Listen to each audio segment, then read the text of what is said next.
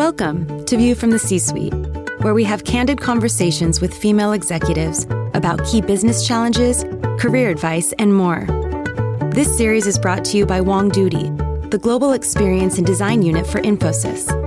I'm Skyler Mattson, your host and president of WONGDOODY. Good morning, good afternoon, and good evening to our global audience tuning in. And it is my honor to welcome my guests and all of you to the very first episode of View from the C Suite Women Leaders in Conversation. Today's topic is on collaborating for success and partnership in the C suite. And I have two guests whom I admire for their success and their approach to leadership and partnership. The first is Aruna Ravichandran, VP CMO of Cisco WebEx. Aruna holds a degree in computer engineering and an MBA, no big deal. She's passionate about digital transformation. She's held several executive leadership positions in both engineering and in marketing. And she's been named one of the most influential women in Silicon Valley. Aruna, thank you so much for joining me. I also welcome Angela Zepeda, CMO of Hyundai Motor America. Angela is a seasoned marketing executive, passionate about building brands, driving business results. She has led some of the best known agencies in the world, driving successful brands in automotive, financial services, healthcare, packaged goods. She's also an expert in marketing to women and has spoken on the topic uh, at conferences around the world. Thank you so much for being here, Angela. Thank you. I want to dive right into this content. We have 28 more minutes together, and you both have such great insights on what we're about to talk about. Uh, how to build a culture that really fosters collaboration. The Infosys Knowledge Institute is soon going to be releasing some research, and this research showed that the lack of collaboration across teams, especially technology and marketing teams, is the number one challenge companies are facing. So, how do you build a culture that drives that collaboration? And if you could share any practical suggestions that you may have for this audience. Aruna, let's start with you. How are you building this culture at Cisco. And has this, how, how you do this, has this changed since we all started working remotely? Definitely. So, if you think about how do you actually build great teams or successful teams, great teams have, in my mind, three things in common. Number one is intellectual diversity, and I'll talk about that. Number two is psychological safety. And number three, a purpose worth fighting for right? So let's talk about intellectual diversity. So in this current world, when you think about the word diversity, it's primarily used to basically refer to racial or gender diversity. However, intellectual diversity goes much, much, much more beyond that. It includes all aspects of the person or the group's opinion, experience, as well as a perspective. When people come from different backgrounds, or people come from different experiences, cultural experiences, uh, technology experiences from around the world. They bring a completely different perspective across the board. That's why I said having intellectual diversity within the team is extremely one of the key traits when you think about collaboration. Uh, the second thing is psychological safety, right? So when you think about psychological safety, it's not about people feeling safe. It's the ability to be for people, for teams to express their opinions. When you have creative ideas, you shouldn't have fear in order to basically express your opinion. So it's about being able to build a culture of risk taking. That in turn fosters innovation and builds teams, right? It's mostly about trust for a manager in order to really understand you know what the team is actually capable of and giving them the ability to express their opinions without having to worry about um, you know whether they're going to be heard or not going to be heard that's why i said it's about psychological safety teams need to feel safe so that's the second element the third one is something which I hold very, very close to my heart. You need to have a purpose in order to fight for. So if you think about it, when you have when you wake up in the morning, we all when, when we wake up in the morning and we come into our jobs, you need to have a hunger in your belly a purpose which makes you say that, yes, today I am actually going to do this. And so, how can you actually build a culture where teams can come together and have a dedicated purpose which they can actually fight for? So, when I think about these, these are the three important elements, uh, trust being a very important component of the whole three elements across the board. But today, you know, given COVID, previously when we were all face to face in the office, I would say it's much more easier to have the face to face collaboration. But with the pandemic, things have radically changed. And so, what, what, do I mean when things have radically changed? Because there is no longer the opportunity to have the face to face collaboration. But having said that, technology has changed tremendously. And so, I would love to quote what something which our mission and purpose is to basically strive for. It's to create 10x experience than an in person interaction. And that's what technology can actually do today so that you can continue to have that connection across the board in order to basically build the collaboration within the team. So I would say if you focus on those three cultural elements and leverage the technology, which is now available for you today, you know, you can continue to foster and build very strong teams. I mean, Cisco WebEx is our life right now. This is how we are collaborating in this time. It's it's very interesting to see how things have changed. I'm wondering, I love this issue of, of psychological safety. You know, you have to feel that you're able to speak up. Do you think remote work or using a platform like Cisco WebEx enables that even more? How does that come into play? Uh, that's why I said, right? So one of the key important purpose here for us at Cisco is to basically power an inclusive future for all right? So when you think about that particular statement i actually live and die by that. And uh, the first element i talked about in terms of being able to have that intellectual diversity is important. And so technology can absolutely help you do that. Why is that? Previously before the pandemic people would not switch on their video. But now it's it's by default right? Like you can't even join a meeting without switching on video because you crave that personal connection. Uh, the technology has a lot of various different attributes. Let's say you're in a large meeting and, you know, you know you, you like something that you're hearing or you don't like something which you're hearing you have the opportunity to basically put the reactions you can put a thumbs up you can put a thumbs down you can even actually put a heart you know you can communicate that right so being able to express within technology um, further fosters the connection. Um, other, I can give you other examples when the whole pandemic actually changed. You know, people have started to work out of their attics. They started to work out of their bedrooms. But with the technology and people were uncomfortable, when you talk about the psycho- psychological safety, you know, they, they felt uncomfortable in terms of being able to join a meeting because they were worried whether they would be judged by their co-workers. Now with the technology, you can change your background. You can change your background to be in a beach, or you can change your background to have the exact office environment you were actually used to, right? So you could blur your background. Uh, and so technology has gone long ways in terms of being able to enable teams uh, to basically have that psychological safety.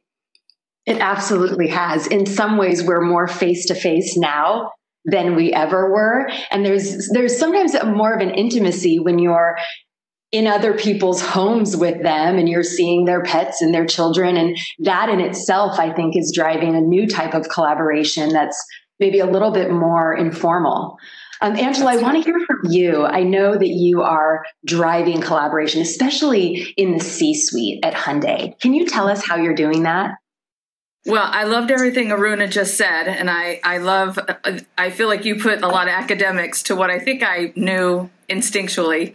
Um, my background is in advertising, and being in a creative environment, you know, collaboration was at the core constantly. So, you know, that psychological safety and being able to work with teams and actually being able to share ideas was really part of the process. And I grew up in that whole world my entire career. When I made the switch over to the client side and came into a marketing department at Hyundai, you know, it had not been such a collaborative environment, but we have all new leadership. And I do think probably purpose or vision is the biggest thing that drives i think a culture to have people work in a whole new and fresh way and so i'm one of those newer people that's been brought onto the, the c-suite by our ceo uh, jose munoz who is amazing and you know i just brought that instinctual nature to the table to very much ask for opinions.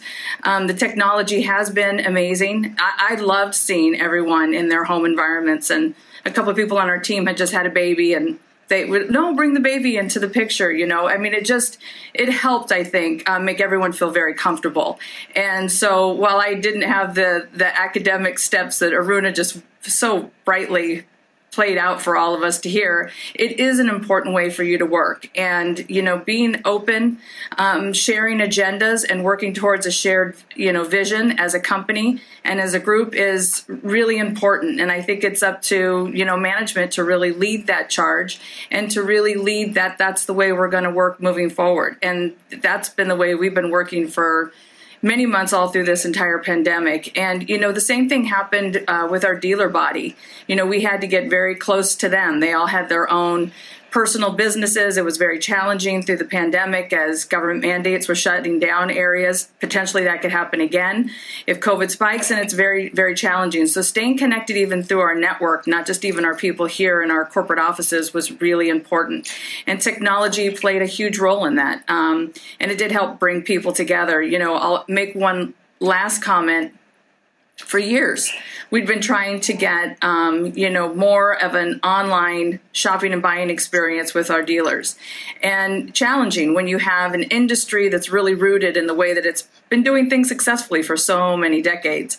But the pandemic and not being able to have people in showrooms led them to sign up for all these digital retailing tools that we've had in place ready to go they just needed to sign up for them and so i think that behavior change realized you know through this unfortunate situation that we had to move into a new direction. And they are saying they're having a closer sort of uh, i would say it's a relationship but the transaction with the customer is much more personalized. And that's just building better customers for the future. And that experience and actually signing you know the final paperwork for the car is really important. So there's all kinds of dimensions about you know how to collaborate and how to um, do it in a way that maybe we don't have see each other physically but you know this connection we're having through the camera is is a pretty good mimic i think. And i think it's about being open to just accepting the fact that it, it's a little different but it's exactly the same. And so um, i just think that it's in the spirit of everyone to learn how to collaborate and bring everyone together um, through the platform. And i totally agree. Video is key.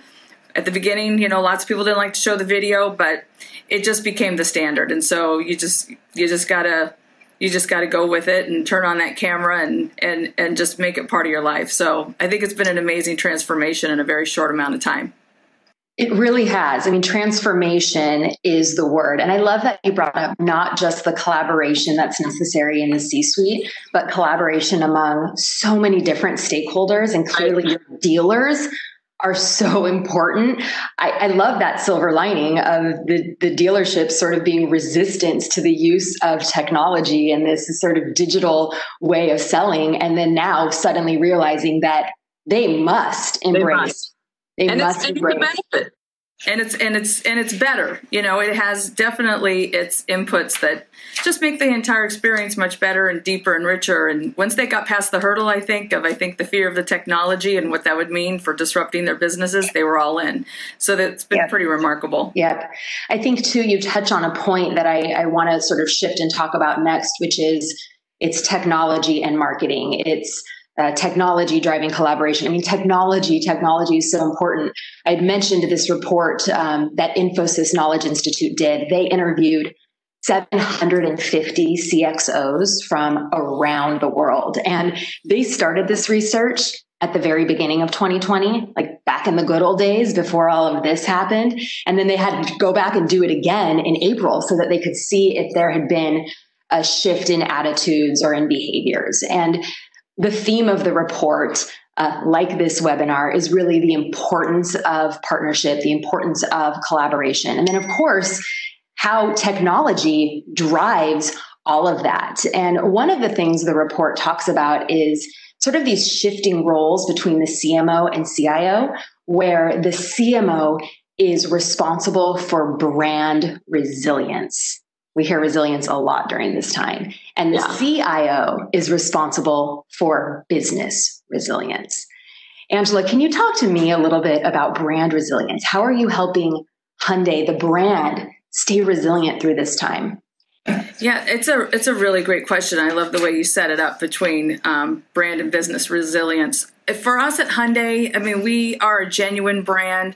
We are foreign owned. I mean, we're a South Korean owned company. A lot of people still can't say Hyundai right. Actually, Hyundai is not the right way to say it, but they tell us to say it this way.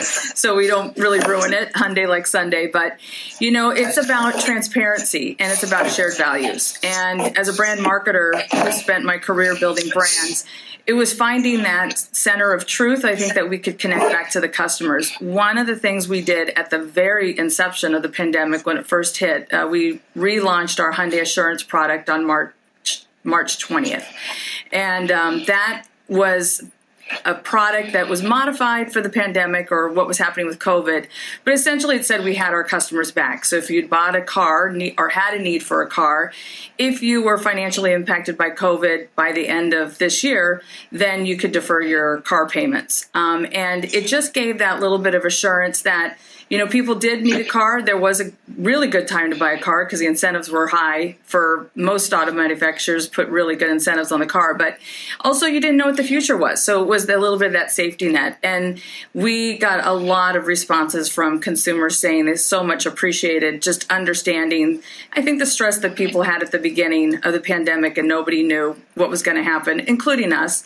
But that was a good first step out. And then I think we were very thoughtful about what to say. When did we go back to really talking about our vehicles? We had new product launches, we had to get out in the market, but you don't want to be tone deaf to where you're just selling, selling, selling when, you know, the world is sort of hurting and it may not be appropriate. So watching for those messages and the way we communicated was really important because it was all about transparency, shared values, and then really understanding what was happening happening topically, culturally so we we seemed very much in step in what you know consumers were thinking and seeing and feeling, and you know thankfully I think we did a, a pretty good job through all of this. But again, you know we watch it very carefully, and um, nobody has the crystal ball. So, but it, it is definitely the way to keep your brand, I think, very healthy and very resilient during this time. You just have to be able to pivot and be very flexible um, because every day it was changing and it still continues to change. Um, but that is definitely the new norm moving forward.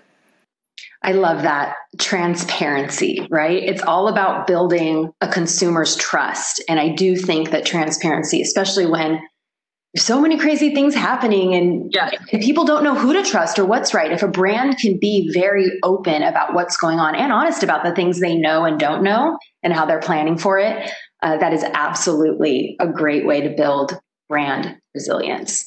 Aruna, how about Cisco WebEx? How are you building brand resilience at this time? So, you know, when you think about brand, one of the most important elements, and I think I addressed that in the previous question as well, is to have a brand with a purpose. Right. So when you say brand with a purpose, what does your brand actually stand for? For us here at Cisco, our purpose is to basically power an inclusive future for all. This is where you have, and you have to live by that particular purpose day in and day out. So when you think about at a very high level, what is the purpose when you wake up every day? You need to build a purpose which employees feel that, you know, it's worth fighting for. And that needs to be communicated in everything you do.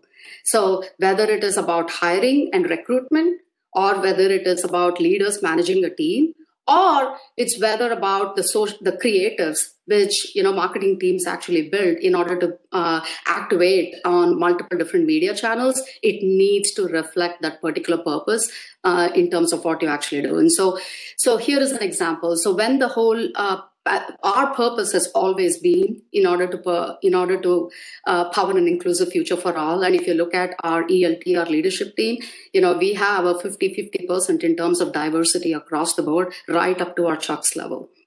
And we take a lot of pride in terms of making sure that it's not just about diversity, but the entire quad generational workforce. When I say quad generational workforce, for the very first time in three decades, we have a quad generational fo- workforce in the market. We have the baby boomers who should have retired but have not retired and they're still working way into their 70s. Then you have the Gen X then you have the Gen uh, Y or the millennial population. And lastly, you have the Gen Z who are just coming into the workforce for the very first time, a quad generational workforce.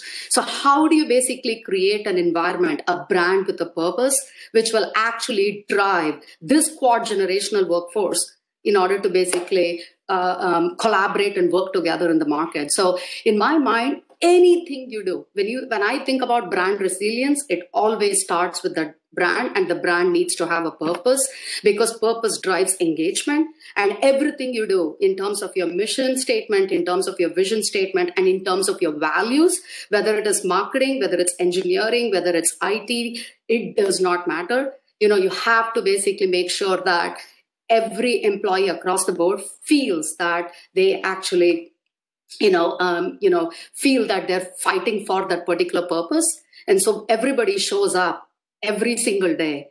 And when that actually comes together, that's when the magic happens. So here, when I talk about, you know, being able to power an inclusive future for all, our mission, like I said, is about creating 10x experiences than in-person interaction it's not 10x better experiences. It's 10x better experiences than in-person interaction. And so what we do on a day-to-day basis whether it's our engineering teams whether it's our marketing team it's about being able to drive towards that particular mission so that we can actually build an inclusive future for everyone I love that point about engineering and marketing and all of the other disciplines within a company driving toward that same purpose. Also fascinating, four different generations in the workforce right now. And, you know, I, I couldn't help thinking that this, the millennials and the Gen Zs are really the generations I think that have driven brands to be more purpose driven. They've really, they've really demanded that. You know, I'm thinking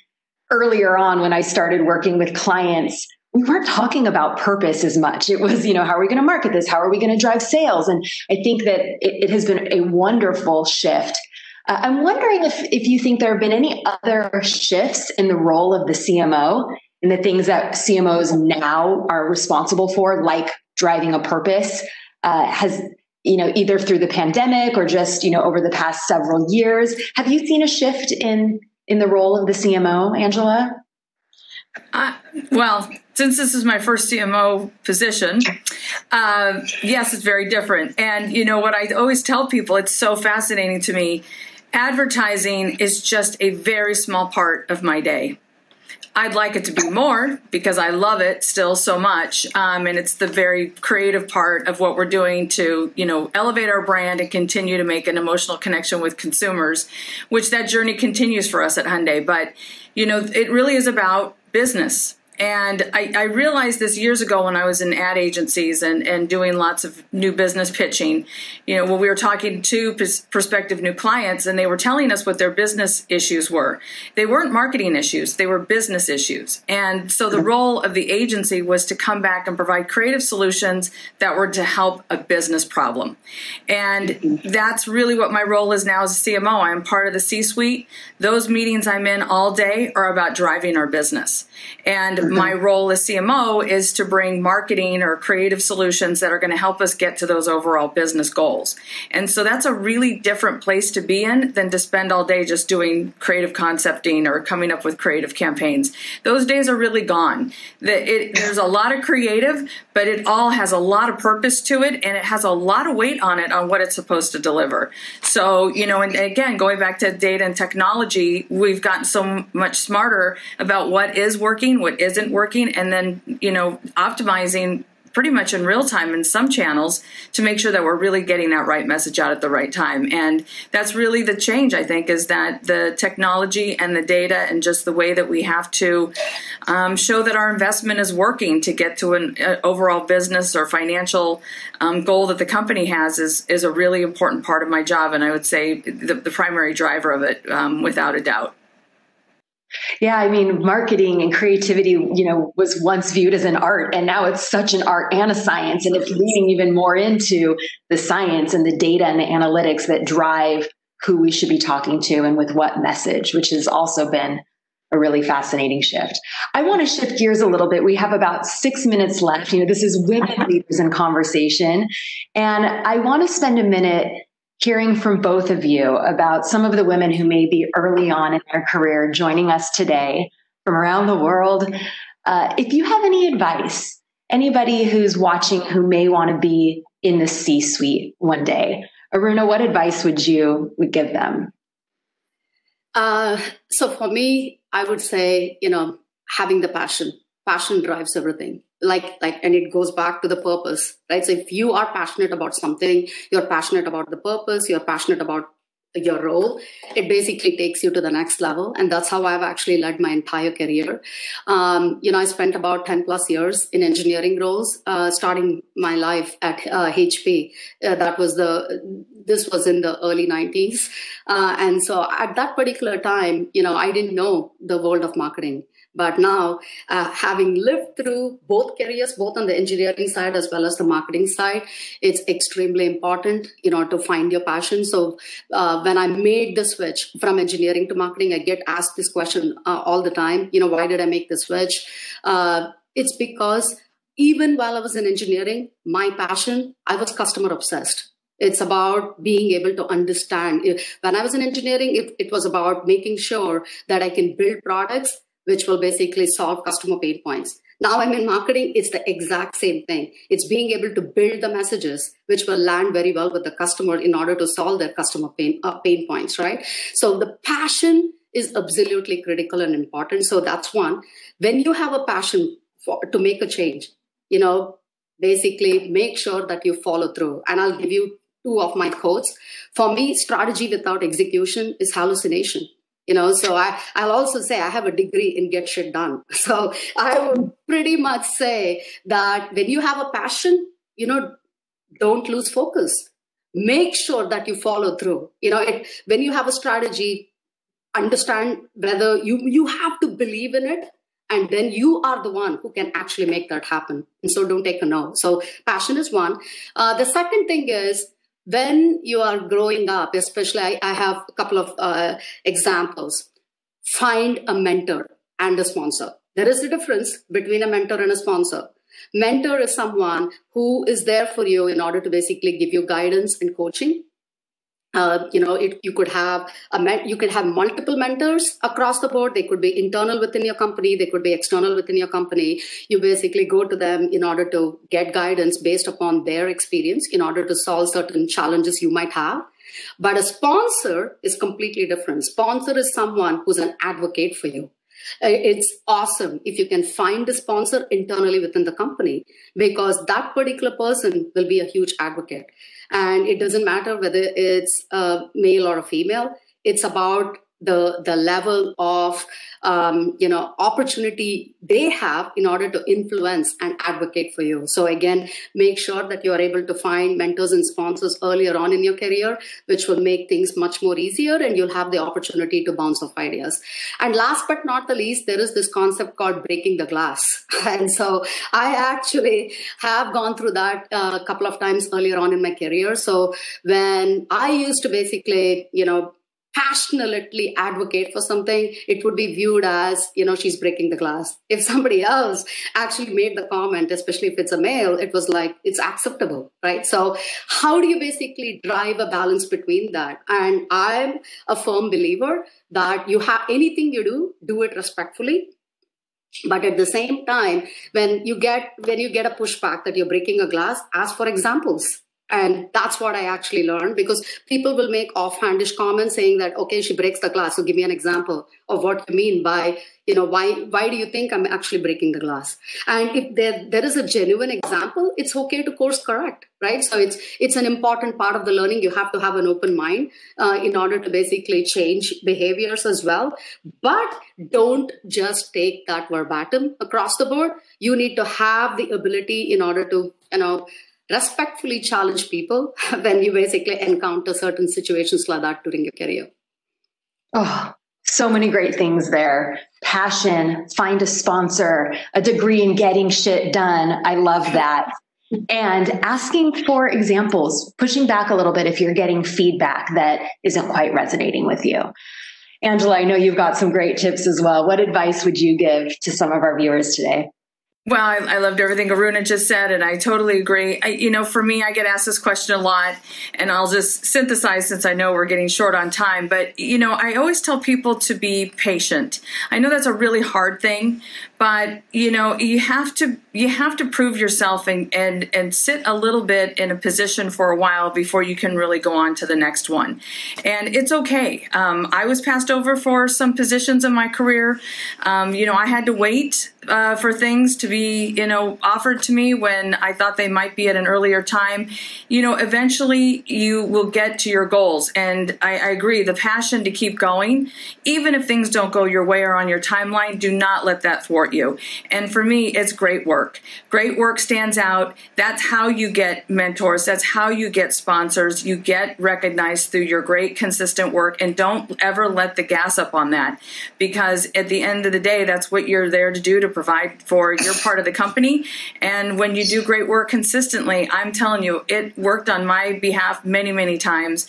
Um, I am a hard worker. You know, I've, I love what I do but you know I, i'm also very reliable and i think people just realize that over time you know i was i was here to stay and i was very serious about what i was doing and you know it ultimately paid off. But i have to be honest it, has been 30 years in the making so that's when i say be a little patient because it didn't happen overnight. It certainly didn't but the journey's been amazing and so i wouldn't take away anything that i learned along the way for for sure. So you know, just um, if you got the passion, you've got the work ethic, um, I, I would say that you will get to your goals absolutely 100% true. I love that. Work hard and focus on the work you're doing, not the promotion that that you're trying to get. I can't believe how quickly these 30 minutes went. I have so many great takeaways about collaboration and partnership and brand resilience and breaking glass and so many other awesome things. I think your passion has come through and I believe that when you you really love what you do, you bring a positivity to it that makes you a natural collaborator, that makes you a great partner and a motivating leader. So, thank you both so much for sharing that passion with all of us. And two minutes over, that is a wrap on our very first episode View from the C Suite Women Leaders in Conversation. I hope you will all join us again in Q1 when we return and the conversation continues. To find out more about WONGDOODY's work transforming businesses through human experience, go to wongdoody.com. If you're a woman in the C suite and would like to be a guest on this show, please reach out to me at womenleaders at wongdoody.com.